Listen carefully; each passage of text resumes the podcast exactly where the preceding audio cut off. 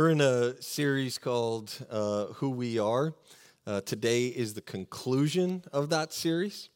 Uh, we are going to take a look at one of the values that we have here at Lifehouse. And, uh, and I want to, before I kind of jump into that, uh, kind of give you some instructions on something that's changed. Apparently, uh, the last couple of weeks, I've been going a little long in my message uh, according to our staff and specifically my wife. And so we are, I want to put a, the number up on the screen. It's 210 646 4457. We are still going to do questions. We're finding value in this. I hope that you find value in this. Uh, but so if you have questions throughout the message, you can text your questions to that number, 210 646 4457. The difference, however, is instead, they've taken my phone away.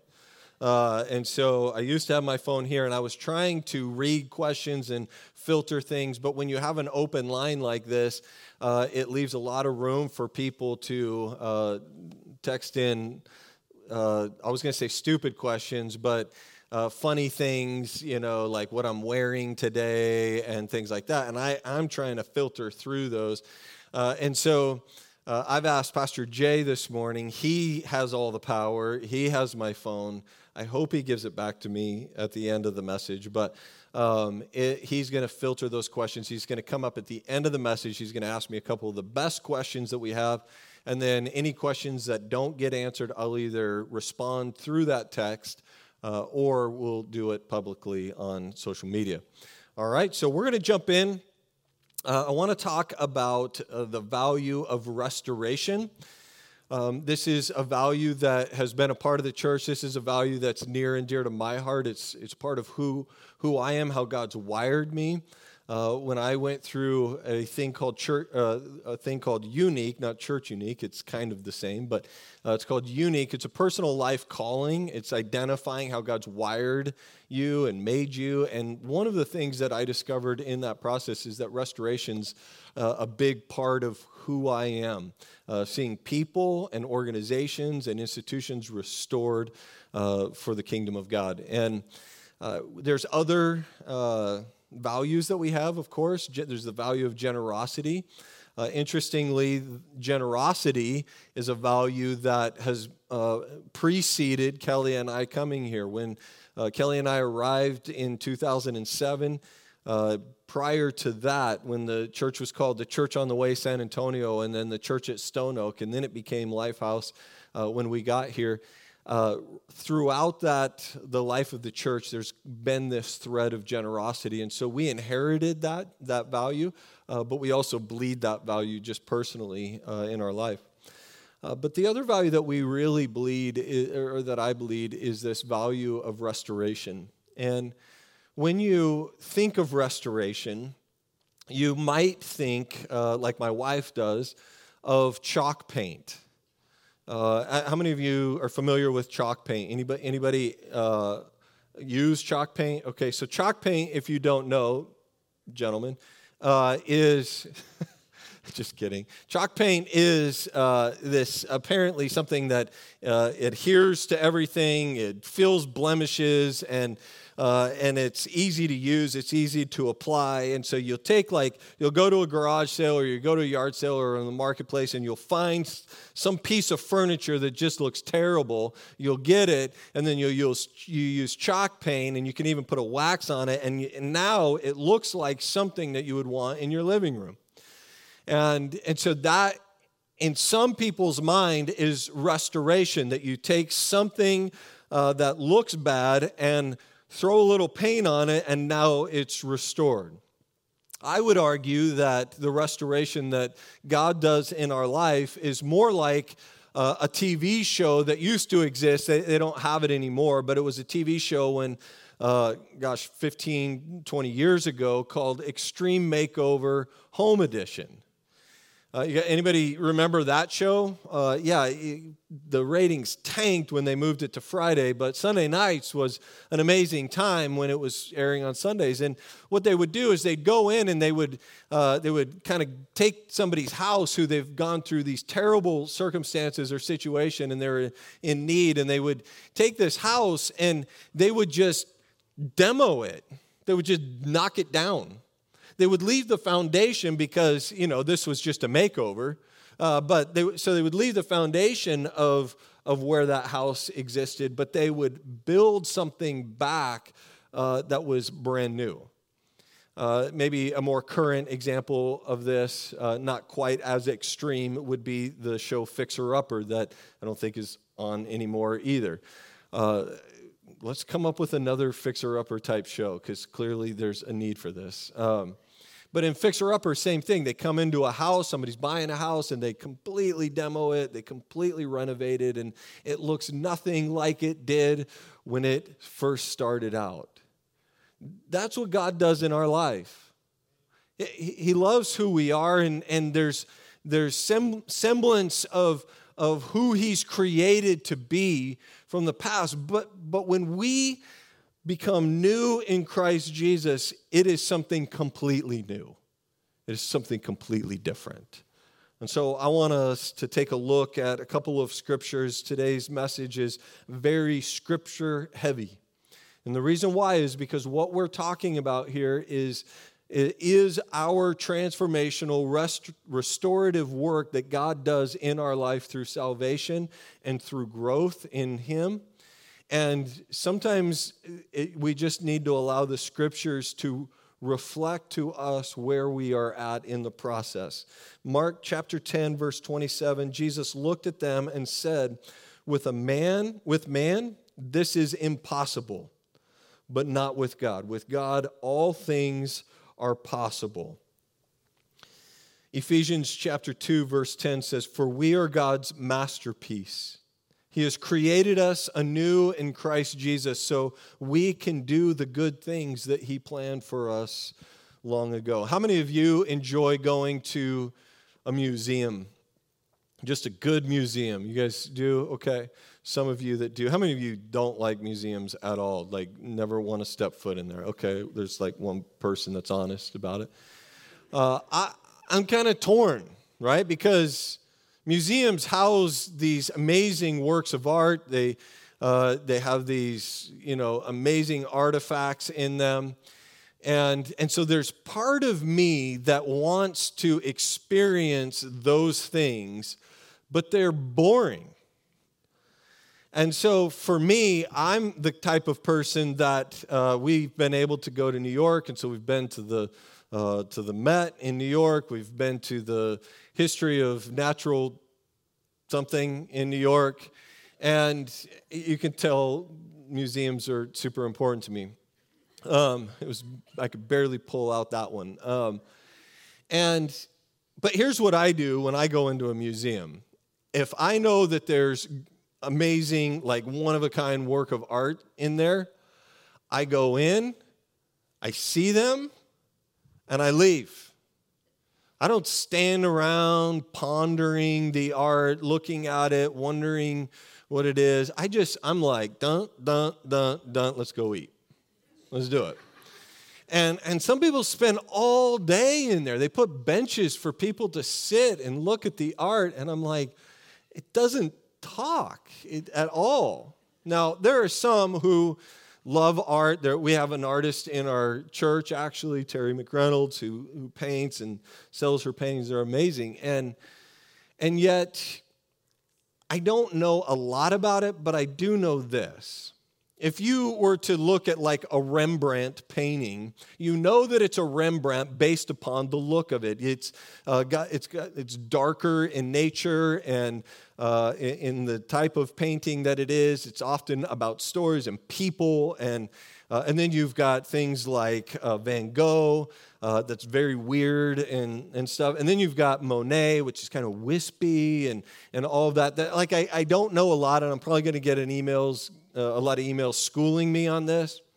But what I do know is that really good art, you know whose it is when you see it.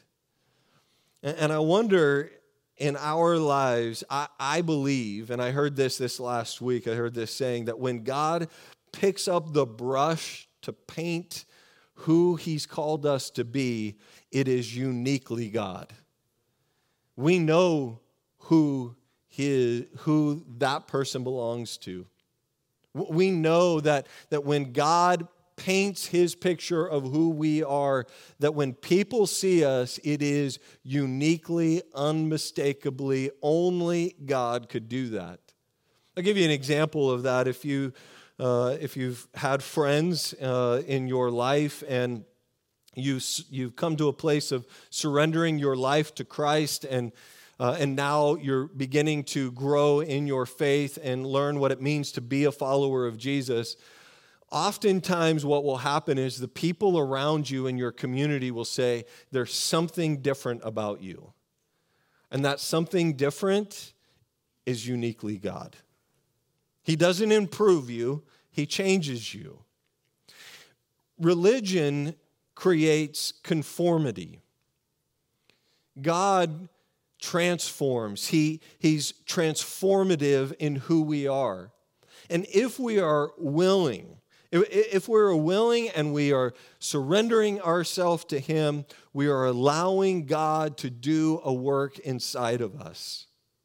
And so this morning, I want to just give you three truths about who God is, about what He's done in our life, what He's continuing to do in our life, and then I want to give uh, I want to give you three practical applications in what we need to do to experience all that God's called us to. The first truth is this the gospel means change.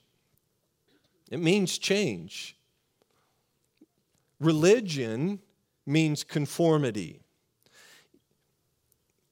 There are many religions in our world today that on the outside, you know what team they belong to, how they dress, what they wear, whether they cut their hair or whether they wear makeup, how they pray. There's, there's things that we can tell on the external to know what team they belong to. That's, that's really religion.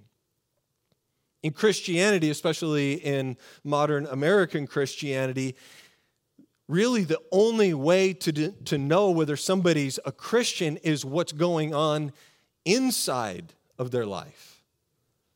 It's not this external thing, that, that there's something that's taking place that's transformative on the inside that's changing.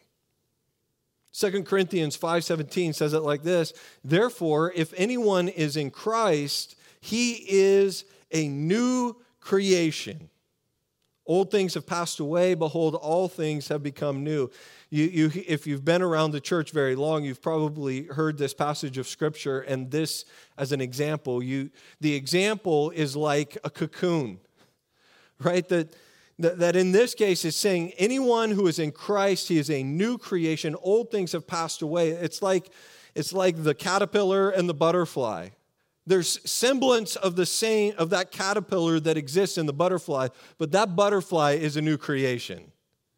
And something took place in that cocoon, something took place in that environment that something changed. And it completely changed.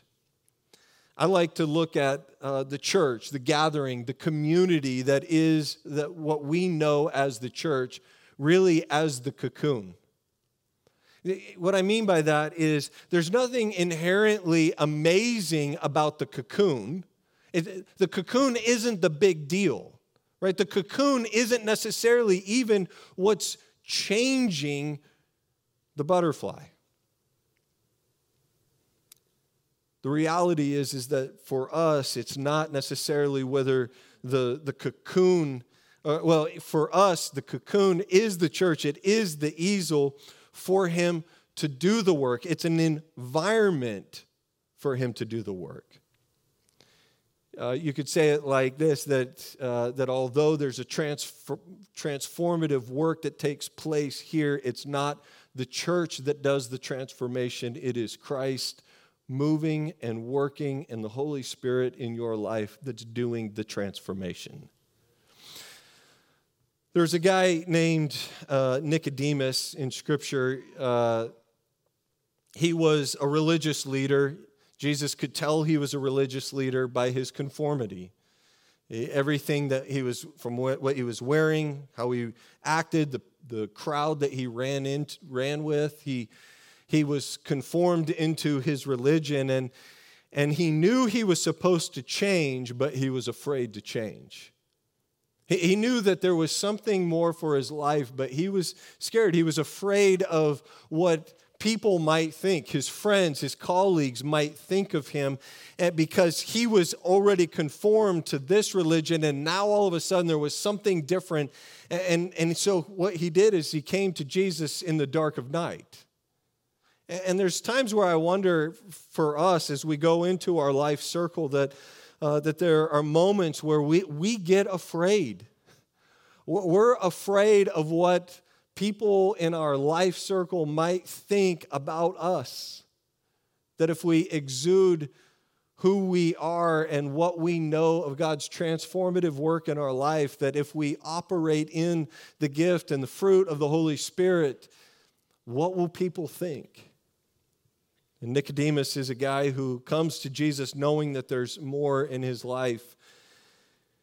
He's a Jewish religious leader who was a Pharisee, and after dark one evening, he came to speak with Jesus, and he says to him, Rabbi, he only knew him at this point as a great teacher. He said, We all know that God has sent you to teach us. He's acknowledging Jesus as a great teacher. Your miraculous signs are evidence that God is with you. Jesus replied, I tell you the truth, unless you are born again, you cannot see the kingdom of God. Unless you are changed, unless you are transformed, unless you are restored, then you didn't receive the right gospel, he says to him. What do you mean? exclaimed Nicodemus. How can an old man go into his mother's womb and be born again? That doesn't make sense to me. This, this is crazy talk.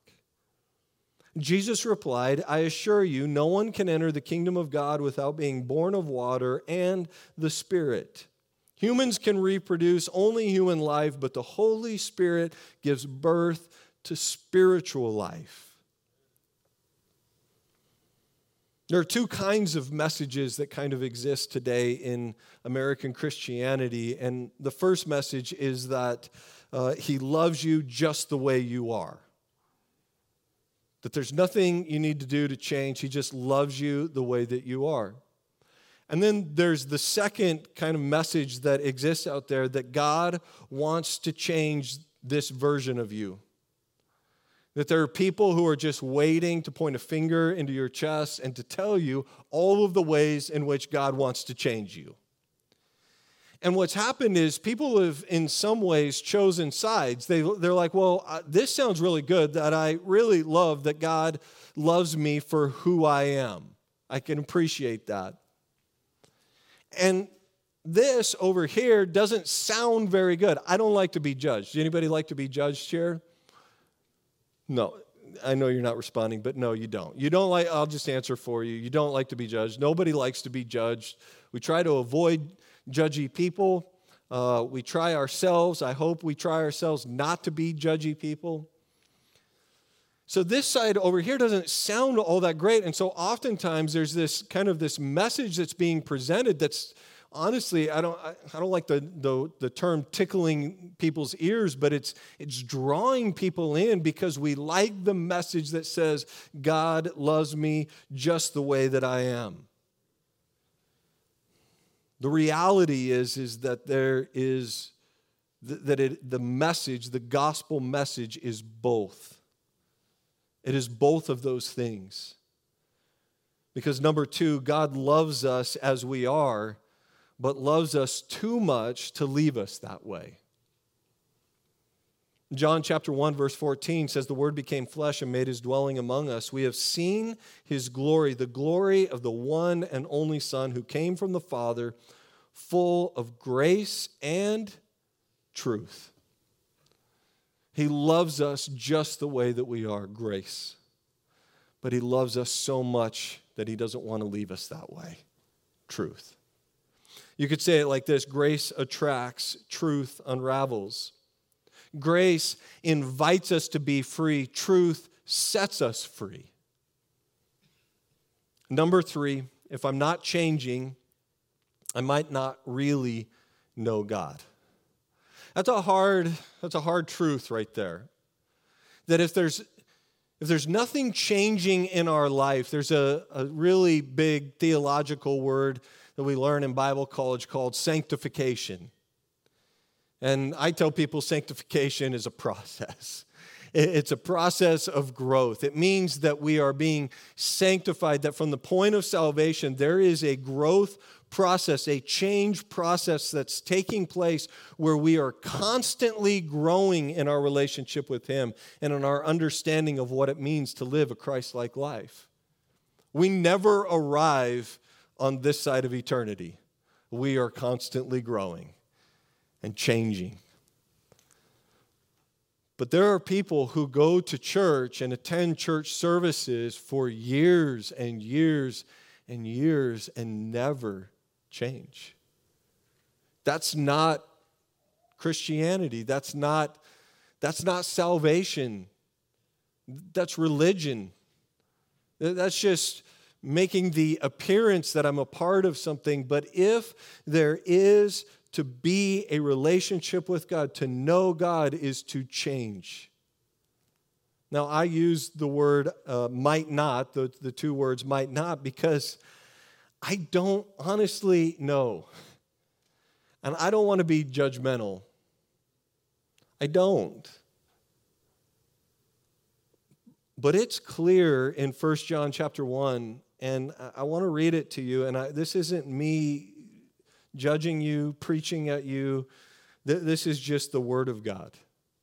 And maybe it's just like holding up a mirror and saying, okay, where am I at in this? In verse 6, it says, If we claim to have fellowship with him, and yet we walk in the darkness, then we lie, and we do not live out the truth.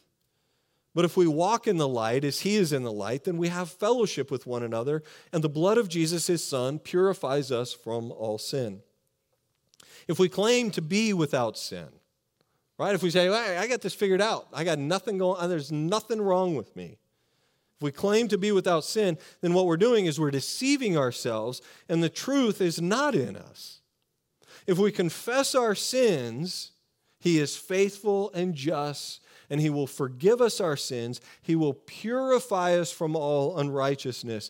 If we claim, though, that we have not sinned, if we claim that we have no sin, we make Him out to be a liar, and His word is not in us. Those are some heavy words. Those are words that you hear from this message over here of the truth. And we're like, well, that sounds great, but I like me some of this, where God just loves me the way that I am. But the reality is, is it's both. He goes on in chapter 2, he says, Whoever says, I know him, but does not do what he commands, listen to the language here. He is a liar, and the truth is not in that person. But if anyone obeys his word, again, this is look at what he says here. He's not he's not looking for conformity. It's not looking for like when he says for anyone who obeys him, he's not saying, listen, we just need everybody to get in line, tick the boxes and everybody do the same thing. No, what he's looking for is he's anyone who obeys his word and has a love for God is truly made complete in him. This is how we know we are in him, that whoever claims to live in him must live as Jesus did. In chapter 5, John just, the punches keep coming.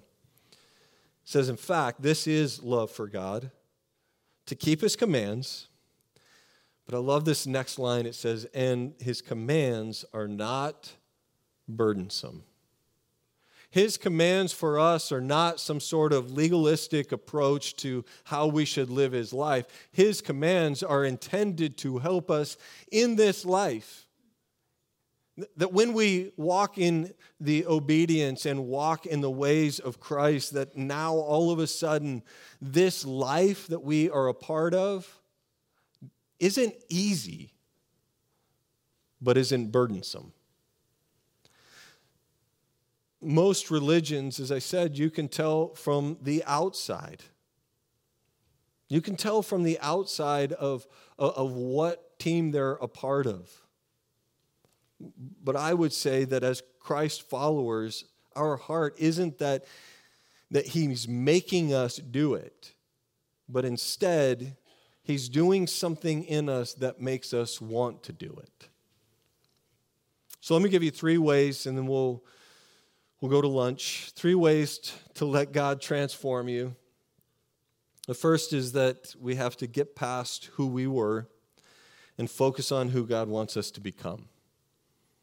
This is number one because if you can't get past this one, it's going to be a really, really tough go.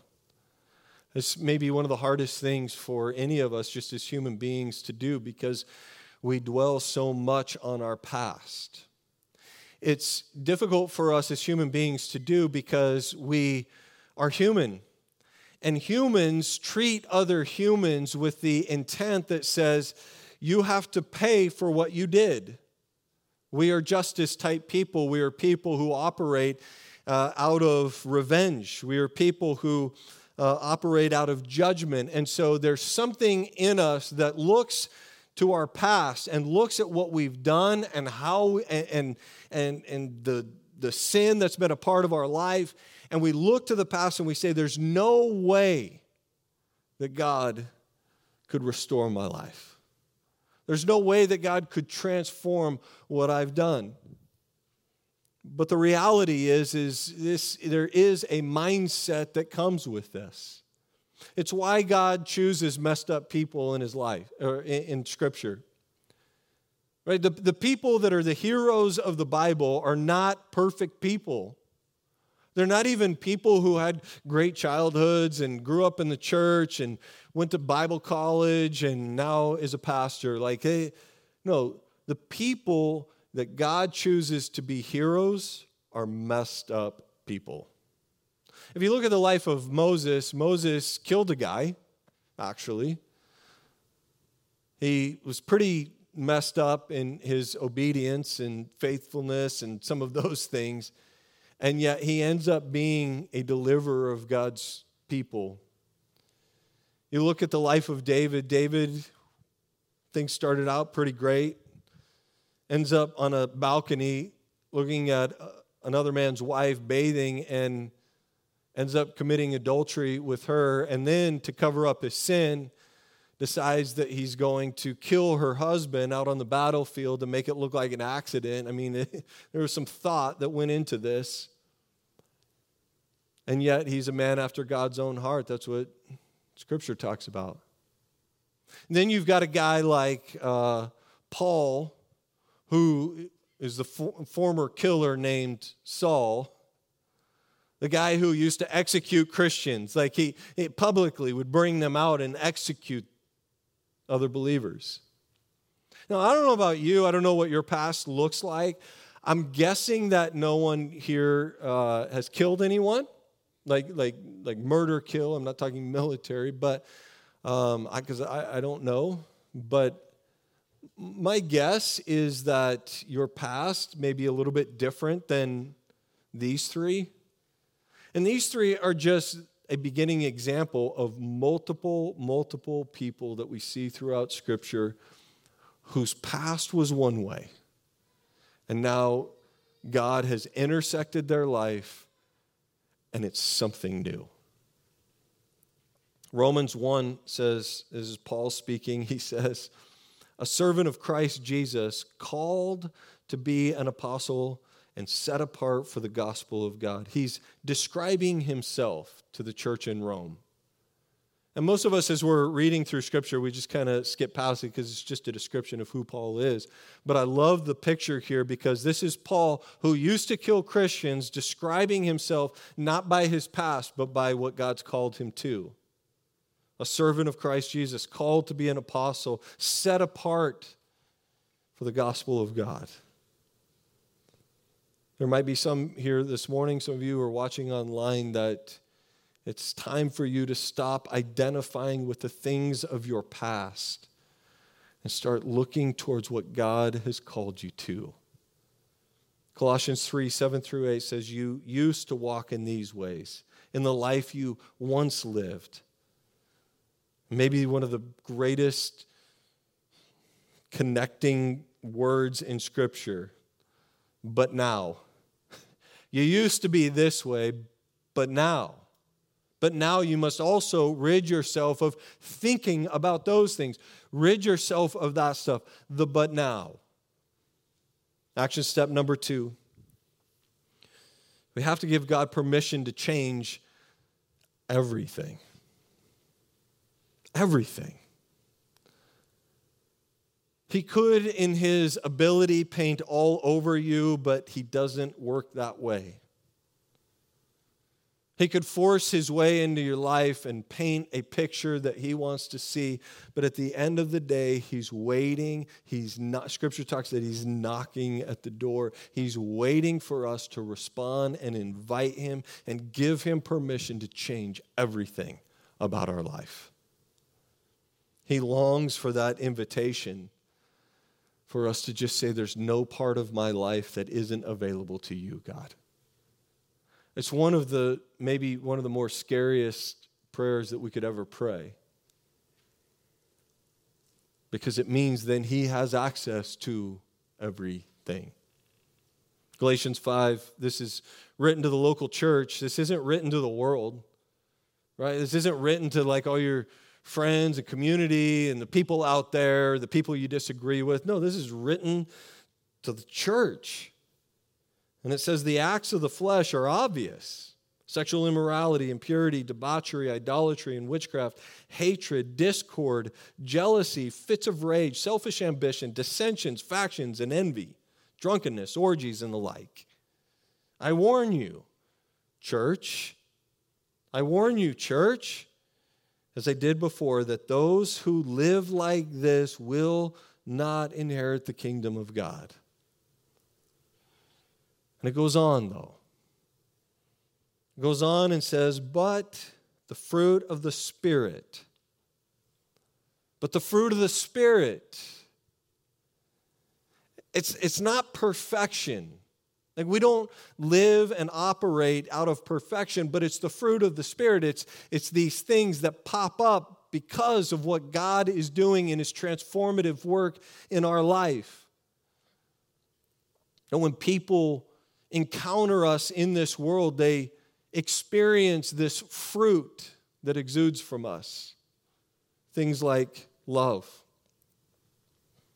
things like joy. When we go to our workplace, we go to school, we go to our community, our neighborhoods, people should see joy coming from us, not because of our circumstances, because everything's great and everything's happy, but because of what He's doing in our life, we exude joy, peace, patience. Patience is patience is the fruit in my life that um, if you've ever seen a, a tree try to produce fruit and it's just like this puny little thing that's not even edible, that's patience in my life.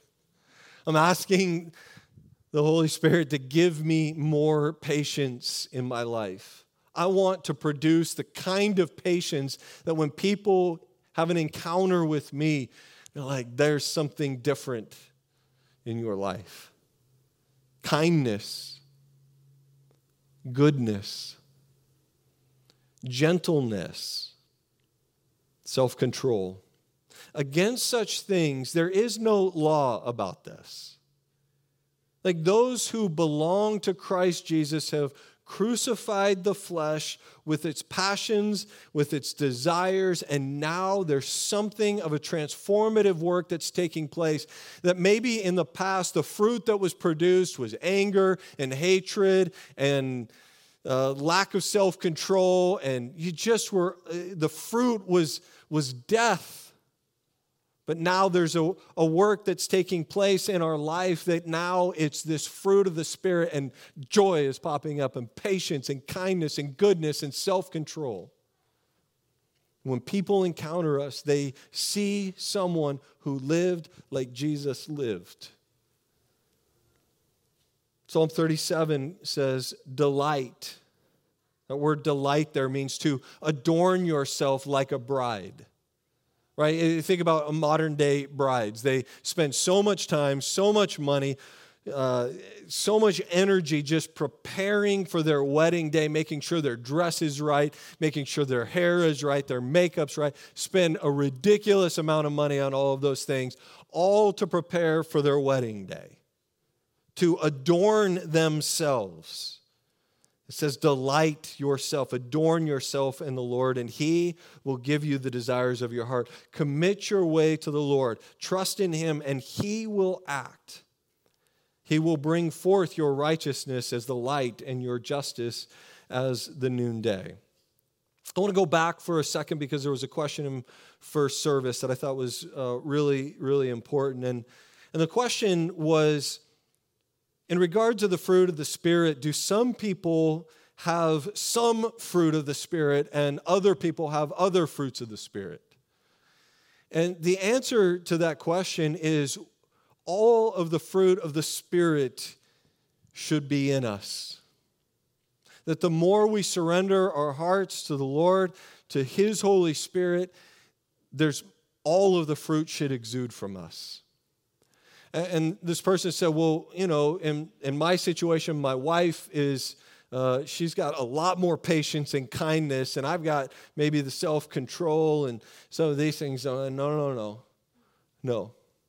It's the fruit of the Spirit. Nobody gets a pass on gentleness, nobody gets a pass on self control. You say, Well, it's just not my fruit. I, I just, you know, you're a complete jerk to someone and you're like, well, I just don't have the, the, the, the fruit of kindness. Sorry, I didn't get that fruit. I'm a different tree. Like, like we don't get to say those things. It is the fruit of the Holy Spirit. It, when we have the Holy Spirit in us, the fruit should exude from us. You can say, well, what if it's not? You just said, you just admitted patience is, I didn't say that I didn't have the fruit of patience. I just said it's inedible right now. Like, it's, just not great. And I'm asking the Holy Spirit, help me, give me the power, give me the strength to produce that fruit in my life. We don't get a pass. Now, don't mix this up with the gifts of the Holy Spirit. The gifts of the Holy Spirit, the Holy Spirit gives as He sees fit. The gifts of the Holy Spirit, some people have different gifts of the Holy Spirit as different than the fruit of the Holy Spirit. We all should be exuding the fruit of the Holy Spirit. I think another question that came in first service was well, what if, uh, how much of of the fruit of the Spirit is our responsibility in, in making sure that takes place versus uh, just the Holy Spirit working in our life. And, and I would say the more we avail ourselves to the Holy Spirit, the more fruit we will see. But I will say that there are circumstances and situations. If you were to take a tree and you were to cut off a limb and then it scars up, what happens is that, that limb does not produce fruit. It, it can't. And, and I would just say that there are some people in their life, in their past, where there's been, been a scar, a wound, a pain in their life that is suppressing the fruit that wants to come out of that tree. And sometimes we need community, we need people in our life to help us address what's going on and why we don't see that fruit. And it's important for us to as just consider us arborists, the Holy Spirit is the great arborist to come along and through circumstances bring healing and wholeness to some of those hurts and habits and hangups that suppress the fruit that God wants to see in our life. Philippians 2:13 says for God is working in you. God wants to work in you, giving you the desire and and here's the thing is he gives you the power to do what pleases him. This isn't, hey, we just want you to, you know, go through this life. Once you've experienced the transformational work of salvation in your life, good luck. No, he's going through this Holy Spirit, give us power. Number three, the third application is this allow the change to begin today. These church services that we attend, whether we're online or in person, are supposed to be catalytic moments Church services can't change you. a church service can make you want to change. We can come, we can gather together, we can be in other communi- in community with other believers, we can hear an equipping message, but all of that doesn't necessarily change you. What, what it does do is create an environment where you want to change, and that change can only come from Him. 2 Corinthians 3:18 says, "But we all with unveiled face, we get to we get to pull off the veil beholding as in a mirror this uh, the scripture that we looked at the glory of the lord are being transformed into the same image from glory to glory. You are made in the image of god. You don't have to be angry